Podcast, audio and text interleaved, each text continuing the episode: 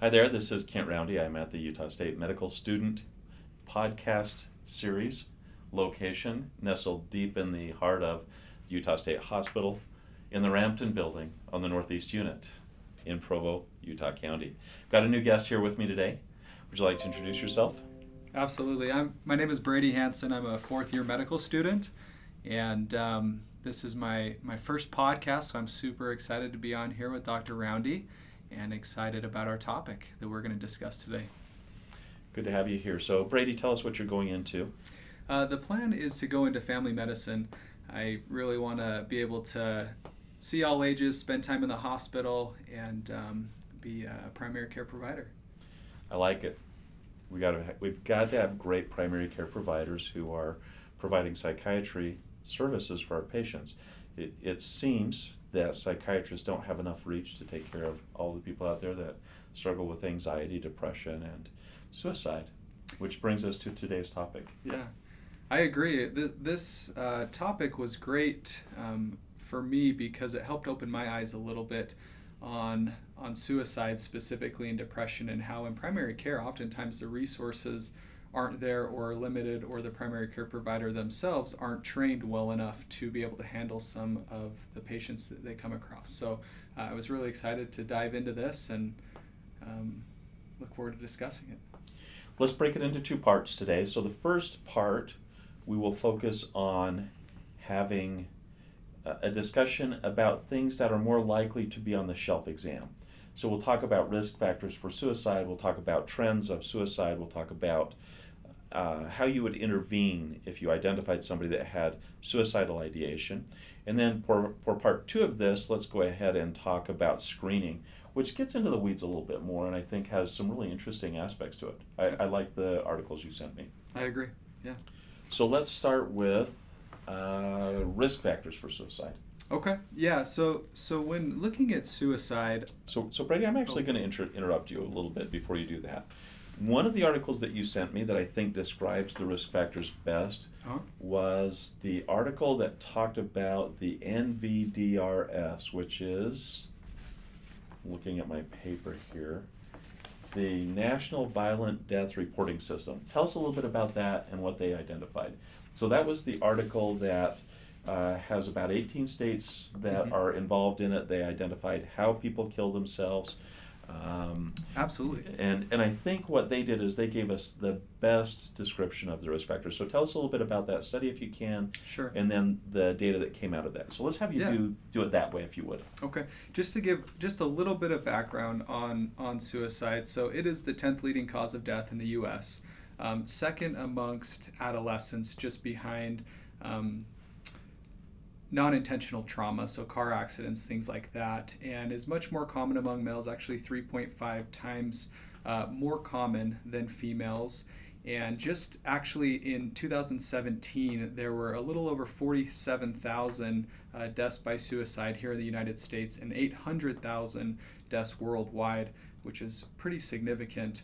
Um, I thought it was also interesting that there was 1.4 million attempts alone in 2017, which makes me kind of wonder if those were the attempts, how many how many of these um, individuals are having some type of suicidal ideation? Um, so, like Dr. Roundy was saying, this this study went in talking about the various risk factors, and so a lot of the people that have attempted suicide or completed suicide have some type or the majority have some type of behavioral or mental illness component to it. Um, the most common being uh, depression. Others seeing are bipolar disorder, schizophrenia, anxiety, some substance abuse, and um, prior suicide attempt was also mentioned in there that has a very high risk of having another attempt or completion of death over the next 24 months. Um, so, just a couple other risk factors when it came to non mental health related factors. Uh, people with relationship problems, some type of crisis, such as like a, f- a family death, uh, physical health condition, or job and financial problems. Um, a lot of these are referring more to the older population. Um, so, um, with the younger population and children and adolescents, I think um, not mentioned in there that I've kind of read in other places are going to be social media aspects bullying, school problems, things like that. I was impressed that some of the things they identified were things that we kind of know about, but we wouldn't think about. So, if you think back to high school, I had two people that I was fairly close to in high school that suicided within a few years of me graduating. Um, and and as I as I thought about these risk factors that were described in the article um, that you and I are talking about, um, it made a lot of sense. So peer difficulties. This is somebody that had difficulty get along, getting along with other people. He he had uh, problematic relationships. He had low self esteem. Um, and I, I don't know about exposure to suicidal behavior, um, but undoubtedly he had academic difficulties. So, so I start thinking back at the people that I know that suicided, and, and it's like they stick out, kind of, right? Yeah. You, you see all of these things, and then you start thinking about, well, maybe bullying is the, the last factor in somebody who's already struggling they stand out in ways that nobody wants to stand out. And it's easy to think about, it, in my mind, that one example that captures these risk factors. Mm-hmm. Um, you, you're kind of looking like you're ruminating about that a little bit. Yeah, I, I just, I guess my thought was, you know, looking back, I wasn't trained or didn't have the knowledge to to look out for these risk factors at that age. Whereas now, um, you know having a little bit of training i can i can look back and say wow that that was a risk factor and that was a risk factor. And i definitely saw that in that person. Um, and you know it's it's nice to be reading some of these articles and the plans that people are putting forth with a big focus on training um, both the staff in schools as well as the kids to be able to recognize uh, some of these risks so they can intervene at an earlier age unlike i kind of felt like i could have um, being in high school. Yeah, I think we all probably think about what we wish we knew yeah. back then, right? So, so I don't want to take a lot more time on on this podcast. I think a ten minute podcast that tackles risk factors for suicide, and this is largely adolescents. The the work that you did, even though you talked about adults a little bit, Correct. largely largely adolescents. Um, let's suppose somebody walks into the emergency room, um, a young adult, 19 year old, 20 year old. Uh, the zero suicide model, this is promulgated by the U.S. National Action Alliance for Suicide Prevention, right? They say mm-hmm. this is, there's good data for this. Six steps. Do you have those six steps listed or do you want me to go through those? I don't have those listed, so if you can, that'd be great. Yeah, so so somebody walks in suicidal. There's not intent to suicide, but they're struggling with that with that uh, intermittent thoughts of suicide or, or consideration of intent, maybe. Um, now, I'm going to back up and say not consideration of intent. There's kind of a defining line that you may need to be aware of for the shelf exam, or the board exam, not the shelf exam. No, sorry, the shelf exam, not the board exam. And that is the difference between suicidal ideation with a plan and an intent to act on that and all of the gradations up to that. Do you have any comments on that before we go into the, the treatment for this? Uh, I would just say for preparing for the shelf exam and board exams, which I took uh, about six to six months to 12 months ago, um, a lot of it talked about um, if someone came in with with uh, say depression, um, no suicidal ideation or no plan to act um, on if they did have ideation. Um, those individuals could just be treated outpatient with some, you know, cognitive behavioral therapy or with some um, antidepressants, SSRIs, things like that.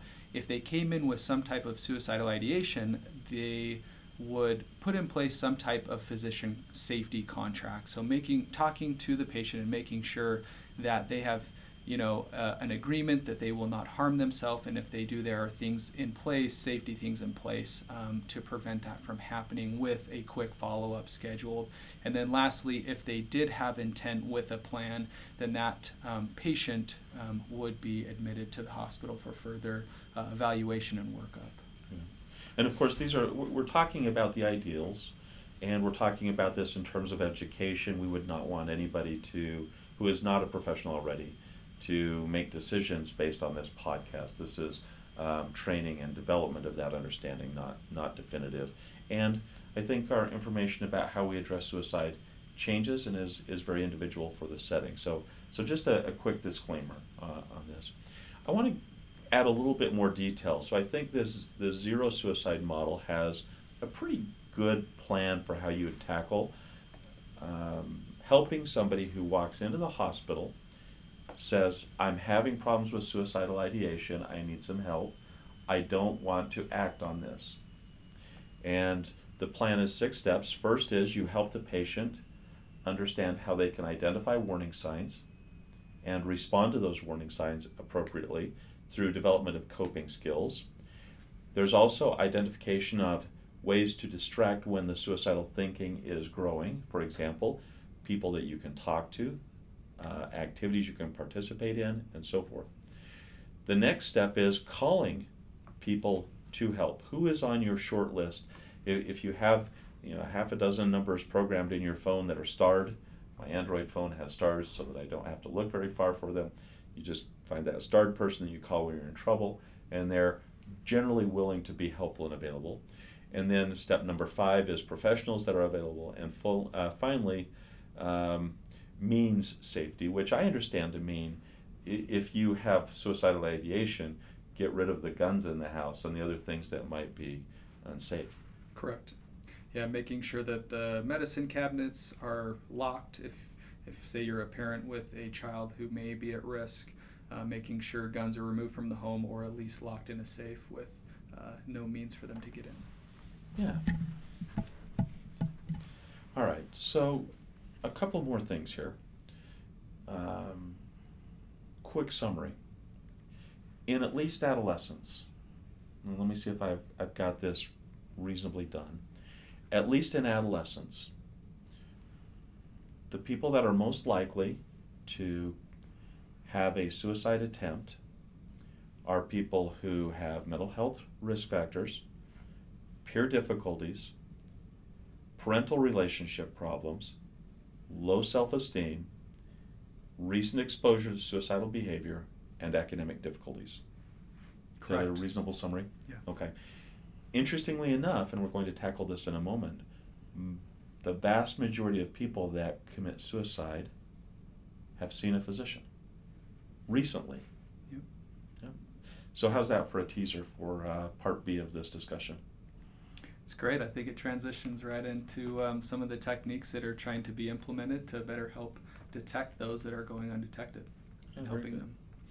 All right, so we appreciate you joining us. Hopefully, you found some information that will help you prepare for the board exam. Hopefully, the uh, 13 to 14 minutes that you spend on this, if you play it at normal speed, are well worth it. Thanks for joining us. Thank you.